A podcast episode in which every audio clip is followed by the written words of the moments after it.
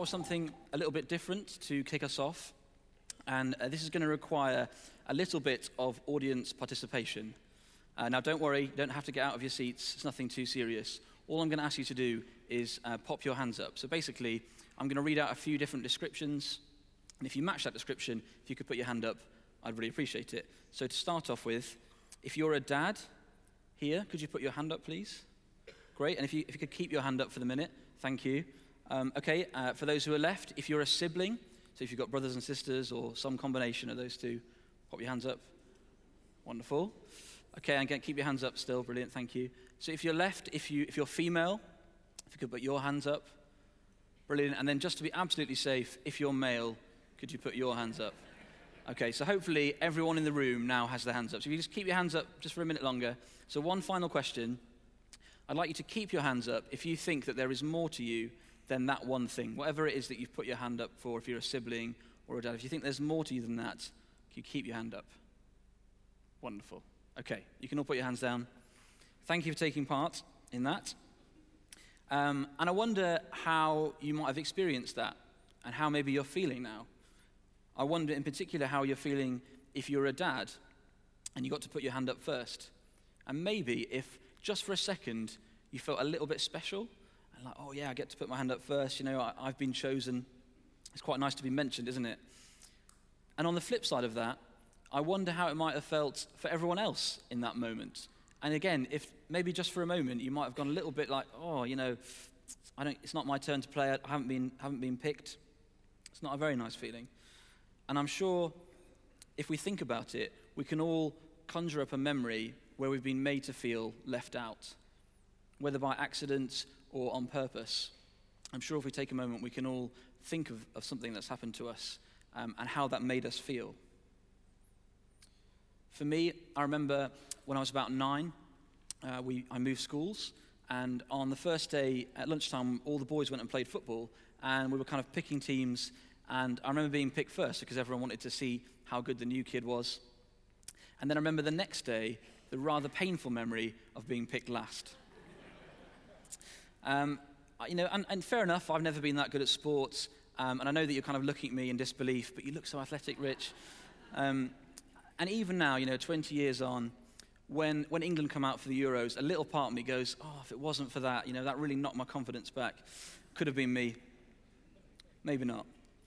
But, um, but in all seriousness, 20 years on, I can still remember quite vividly actually how that felt um, and how that made me feel, you know, being left out. And one of the things that I love about Jesus and his message is that no one is left out. Jesus includes everyone. So it doesn't matter who you are or, or where you've been, you are all precious to Jesus. We're all precious to Jesus. And he longs to be in relationship with each and every one of us. And so that's what I want to talk about tonight the fact that uh, Jesus didn't leave anyone out. And in fact, I believe that Jesus is radically inclusive. And I think that one of the implications of that is that we, as uh, his followers, as a church, are also called to be intentionally and radically inclusive. And I'm going to unpack exactly, exactly what I mean by that as we, uh, as we go through the, uh, the evening. And so the title of my talk is Living a Life That is Radically Inclusive. And I want to say right at the very beginning of this that um, I love being part of a church that really embraces this message. You know, we are a really diverse room with people from all different walks of life. And so I hope that today's message will be an encouragement to the many of you who are already doing this. So, in, uh, in true Trent Vineyard style, I've got three points, uh, and they all start with the letter I. So, the first one is that Jesus' ministry is radically inclusive, and the I is obviously with inclusive. So, I've used that word radically a couple of times now, and um, I've done that quite deliberately because I think that to some extent it's actually quite hard for us to really understand how radical this message would have been to those people who heard it um, at the time. Because the society that Jesus lived in had really deep divisions, um, divisions that were uh, deeply embedded and widely accepted in a way that's actually, I think, quite hard for us to understand in our kind of modern day context um, of political correctness and uh, generally acceptance of tolerating other people. Um, and Jesus very deliberately challenged these divisions, and he actually crossed social boundaries in a way that was considered deeply offensive by many people at the time. You know, there, at the time, there was a group of people called the Pharisees, and these were basically uh, Jewish religious leaders, and they lived very strict, very sort of ritualistic lives, and they had very high standards for other people and how they were to live their lives as well. And uh, throughout the Gospels, which, uh, which are the books of the Bible that, that tell us about Jesus' life, we see Jesus regularly offending this group of people. So in, uh, in Matthew chapter 9, we read this in verse 11. When the Pharisees saw this, they asked his disciples, Why does your teacher eat with tax collectors and sinners? And the inflection of that question, it's not an innocent question. The, the, the, way it's phrased is, Why on earth would he do that? Why would he hang out with, with sinners who are, are basically bad people, or at least people that they perceived as bad, and, uh, and tax collectors?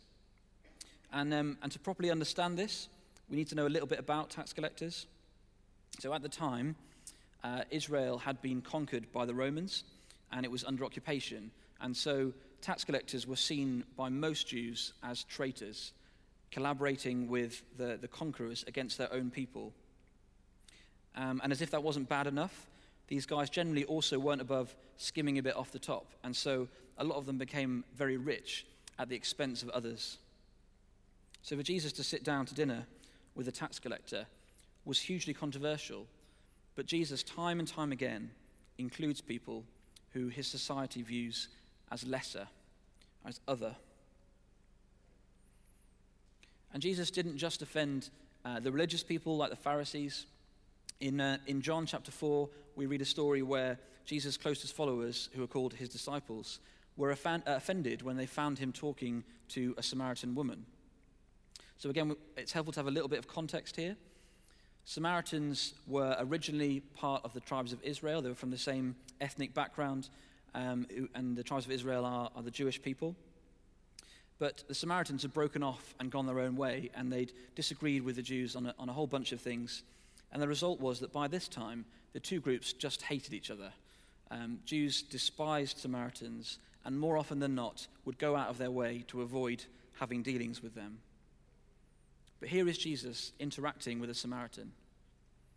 Jesus wasn't afraid to challenge racial and ethnic divisions. And again, it's, it's quite hard, I think, for us to understand how difficult this would have been to hear for people at the time.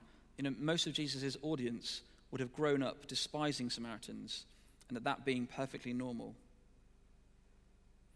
And not only was this person a Samaritan, but they were a woman as well.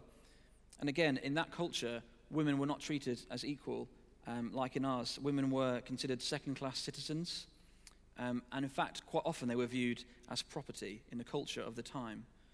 But Jesus' attitude to women is time and time again demonstrated to be completely revolutionary for his time and place.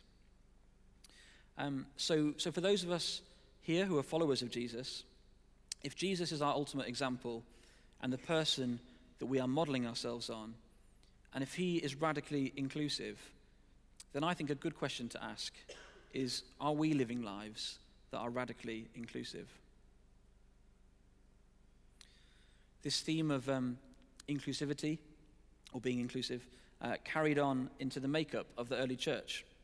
And actually, our, our senior pastor, John, touched on this topic uh, not last Sunday, but the Sunday before, when he talked about a passage from the book of Acts, which tells us a bit about the makeup of a leadership team uh, of a church in a place called Antioch. So I'm, I'm not going to go into detail here because, as I said, John literally talked about this two weeks ago. But suffice it to say that this verse demonstrates an incredibly diverse group of people. People from all over the, the then known world, from different people groups, social and ethnic backgrounds. And John made the point that this group of people would naturally have very little reason to come together. And that leads me on to my second point, because I believe that one of the biggest barriers to us being inclusive is when we are stuck in our old ways of thinking, stuck in our old identity. And I say old because my second point is that we have a new identity in Jesus. And there's the I again, identity. Um, and before I get into what I really mean by that, I've got a little clip to show. It's actually a slice of a uh, comedy routine, uh, which I think is quite relevant. Um, it's about a minute long, so hopefully that's going to come up now. I've noticed with this country, I've been on tour lately, I've noticed this country, basically everybody hates everybody who's about 45 minutes away, right? I've worked this out over the course of the last few years, right? Everybody hates the next town along, right? The next city along. So Manchester and Liverpool hate each other, Portsmouth and Southampton hate each other, Glasgow and Edinburgh, right? Always the same, right? Apart from when there's someone a little bit further away there, right? That sometimes happens. So Manchester and Liverpool, we don't get on until we see someone from Yorkshire, right? And we go, yeah, well, we're from the northwest, aren't we? From the northwest. Yes, we are. Yes, we are. Right? And then we meet someone from down south, and then all three of us are like, well, well, we're northerners now, aren't we? We're northerners, yeah. And then we meet someone from Scotland, yeah, well, we're English, aren't we? We're English, yeah. Somebody from France, well, we're British, aren't we? We're British, yeah. Someone from America, yeah, well, we're European, we're European. The only time the world is going to be friends is when we get invaded by aliens, right? That's my theory. We'll all have to be mixed. yeah, well, we're human, we're human, aren't we?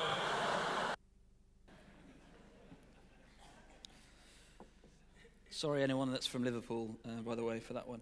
Actually, I, I, I, did that apology this morning, and someone from Liverpool came up to me afterwards and said, "Well, uh, we kind of expected it anyway because you know he's from Manchester, so we saw it coming a mile off." Um, incidentally, I should just say I didn't seek that comedian out, so I'm not necessarily um, endorsing him. I was watching uh, kind of a collection of different comedians together, but what um, that, that bit really stood out to me because I think there's actually a really serious point in there that that we have a tendency to identify with what we know.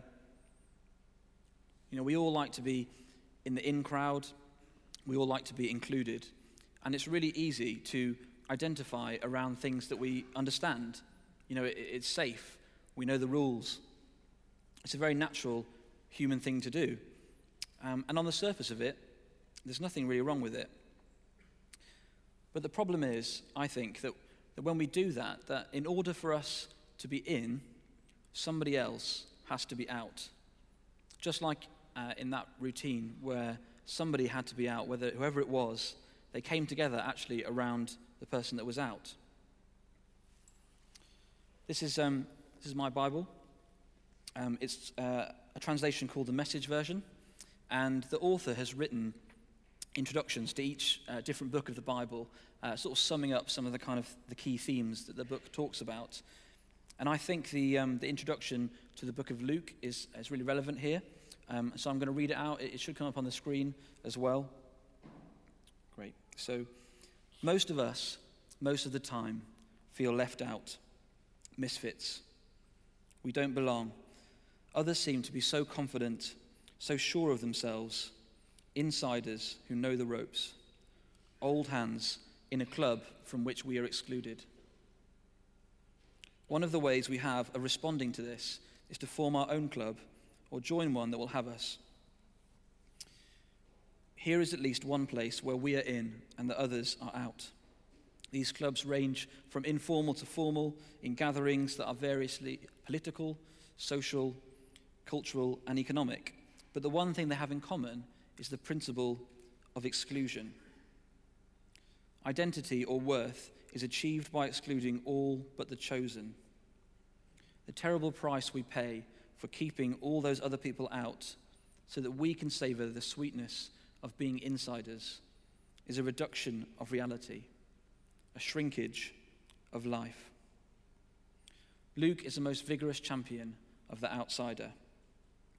As Luke tells the story, all of us who are found ourselves on the outside, looking in on life, with no hope of gaining entrance. And who of us here hasn't felt it? Now find the doors wide open, found and welcomed by God in Jesus. I, uh, I love that passage, but I also find it really challenging because I recognize that same desire in, in myself, in that, that uh, instinct to form the club, to be in the crowd.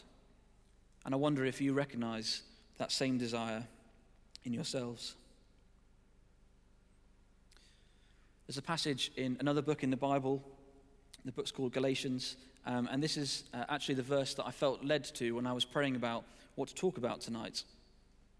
It's in, um, it's in chapter 3, verses 26 to 28, and it uh, should come up, yeah. Um, so in Christ Jesus, you are all children of God through faith. For all who were baptized into Christ have clothed yourself with Christ. Clothed yourself with Christ. There is neither Jew nor Gentile, neither slave nor free, nor is there male and female, for you are all one in Christ Jesus. And I want to pick up in particular that, that second um, verse there. There's kind of three distinct groups that he mentions and says these divisions don't exist anymore. Um, and these are really important divisions in society at the time. Um, and I've already talked a little bit about what it meant to be a woman in that culture. Um, and the author is saying, you know, well, that doesn't matter anymore. You're, you're neither male nor female. Jew versus Gentile was a really relevant issue for the early church. Gentile just basically means uh, everyone who, who isn't Jewish. Um, and Jesus had lived in a predominantly Jewish culture. The, uh, the evidence suggests that all 12 of his disciples were Jewish, and he had been hailed as the Messiah, the, uh, the Savior who came to save the Jewish people.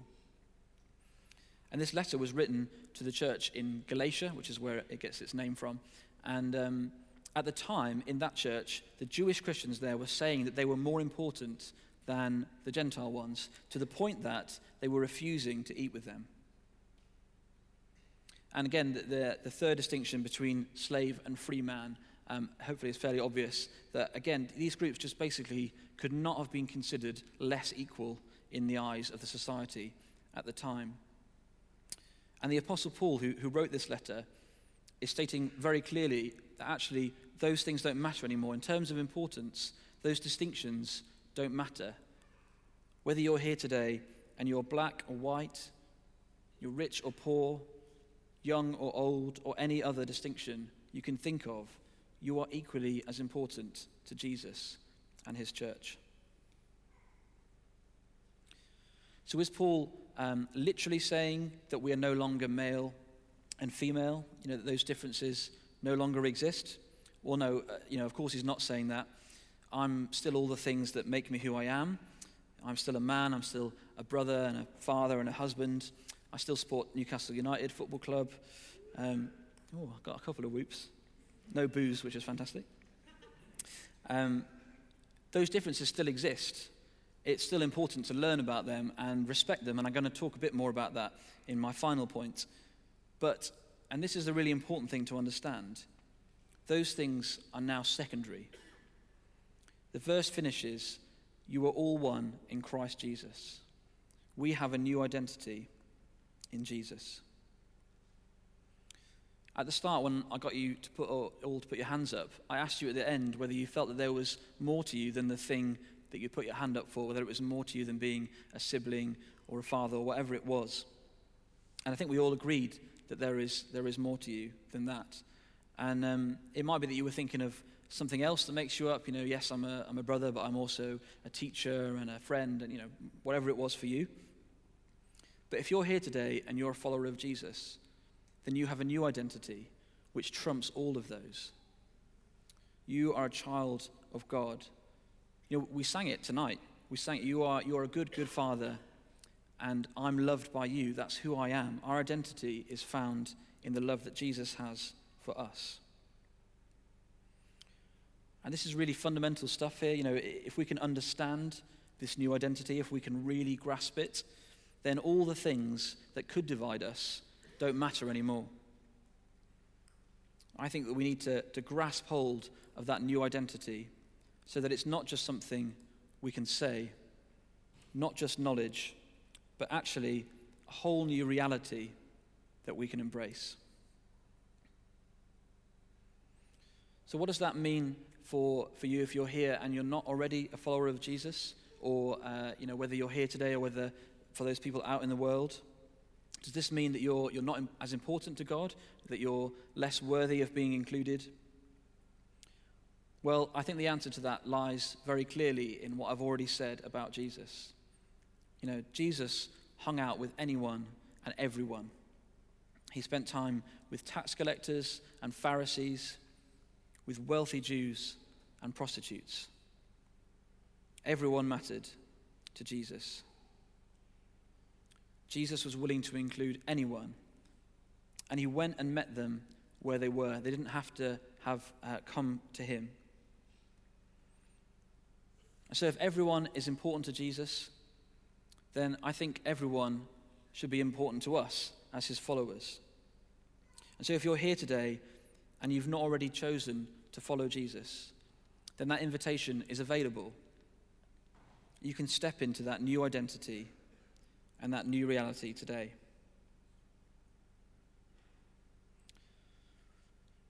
Before we move on from this point, I think um, it's really important to recognize that part of the reason that we, we tend to fall back into that old way of thinking, um, the, the way we fall back into our old identity, is because it's easy. You know, let's be honest, it's generally easier to get on with someone that we have lots in common with. It doesn't require as much effort to, to understand them and get along with them. I'm sure we've all had um, this experience where we're at a party or you know, any kind of social gathering and we're looking around trying to pick who to talk to. And I think if, if we're really honest, certainly for me, it's very tempting at that point to pick someone that looks a little bit like me. You know, I can probably find something in common with that person. Um, I've actually started doing this with parents, quite un- unconsciously, really, in the last year or so now that I am a parent. It's just really easy to chat about our children. You know, if it turns out that, excuse me, if it turns out that maybe um, we don't have that much in common, or, or, maybe they're not as interesting as me, um, I do set the bar rather high on, on that one. Um, well, at least then we can fall back to the safety zone and, and talk about our children. But I think that being a follower of Jesus means that we don't always get to take the easy option. If Jesus' message is radical and countercultural, well, if we want to emulate that, if we want to model being part of a culture that is different to the world around us, then I think we've got some unlearning to do. And there's some hard work ahead of us. But I believe that that is the kind of church we want to be, and I hope that you agree. And that leads me to my next point, which is that we need to be intentional. So, my third and final point is that we need to be intentional about being inclusive. And what I mean by intentional is that we need to think about it. You know, it, it requires us to be deliberate about making sure that it happens. And I've got um, two top tips on how to make this practical. So the first one is be genuinely interested in other people. So Rich Nathan tells a story about this. Um, Rich is an American pastor who leads the Vineyard Church in Columbus, Ohio, in the States, um, and he's also got a really awesome name, um, just saying. Um, but quite a few years ago, he and an African American pastor called Sam were having a kind of roundtable discussion with a bunch of different pastors, and uh, they were talking about race and race relations. And at this gathering, Sam turned to the white pastors and he asked them, How many of you white brothers have taught your sons what to do with their hands if they're pulled over by the police? And none of the white pastors raised their hands. Sam then turned to the black pastors and said, How many of you brothers have taught your sons what to do with their hands if they're, if they're pulled over by the police? And all of them raised their hands. You see, Sam explained, we teach our sons that when you're pulled over by the police, you keep your hands on the steering wheel. You don't reach for the glove compartment or for something under your seat because you might get shot. The police may assume that because you're a young black male that you have a gun. But if you're white in America, you don't have to think about these kinds of things. So, why did I tell you that story? I imagine um, many people here will find that really shocking. Um, but maybe you won't. Maybe you've heard similar stories, or maybe um, you can even recognize similar experiences from your own life. But the reason I told that story is to emphasize that differences go, skin, you know, go beyond skin deep. They can be really deeply embedded in our experience, in our history, in our, you know, in our childhood. And it's only by taking the time to learn about the other person that we can really start to understand some of these differences. And it's only by being genuinely interested in them and authentic in being interested in them for who they are, that it allows them to open up and share of themselves. When we come up against behavior that is different to ours or beliefs that are different to ours, it's very easy to be quick to judge. You know, that person's just rude or, or ignorant or whatever it is. But if you take the time to get to know them, to understand their context um, and their history that's driving those belief, uh, beliefs or behaviors, then usually that's a very different conversation afterwards. Now, of course, there are literally hundreds of different cultures in our world, and I'm not saying that we need to have some kind of encyclopedic knowledge of all the different cultures and kind of how to relate to everyone, but I think it is worth asking the question well, who am I regularly coming into contact with that's different to me? And how could I learn about them? Where I live, um, there are a lot of Pakistani Muslims that live in the neighborhood, and I was having coffee with a friend of mine a little while ago, and so I asked him about his life, and I said, you know, what was it like growing up as a Pakistani Muslim in Nottingham? Tell me about it. And um, not only was the resulting conversation absolutely fascinating, but it gave me a really good insight into him and what makes him tick. And as a result, it's easier for me to include him than it was before. So, um, on that note, I wanted to get a bit interactive again here. Again, don't worry, you don't have to leave your seats for this one. But I thought it would be a really good opportunity to give everyone the chance to try this out. So, what we're going to do in a moment is we're going to take a few minutes to chat to the person next to you and try and find out something about them that you don't know already. Now, few clarifying points before we begin. We're not looking for deep, dark secrets. Don't, so uh, don't start, you know, getting interrogation wise. It's, um, you're, not, you're probably not going to get to know the person next to you on a whole new, deep emotional level in the next two or three minutes. So maybe ask them something like, what's your favorite meal and why? Or where's your favorite place and why is that? And maybe if you're feeling really brave, turn to somebody that you don't know. So we're gonna, we're gonna, I'm going to give you like three, maybe four minutes. Um, so do please make sure that both of you get the chance to speak. Okay. Oh, and I should, before we start, I should just say, it's not a competition, but the morning service guys really got into this. So, just saying.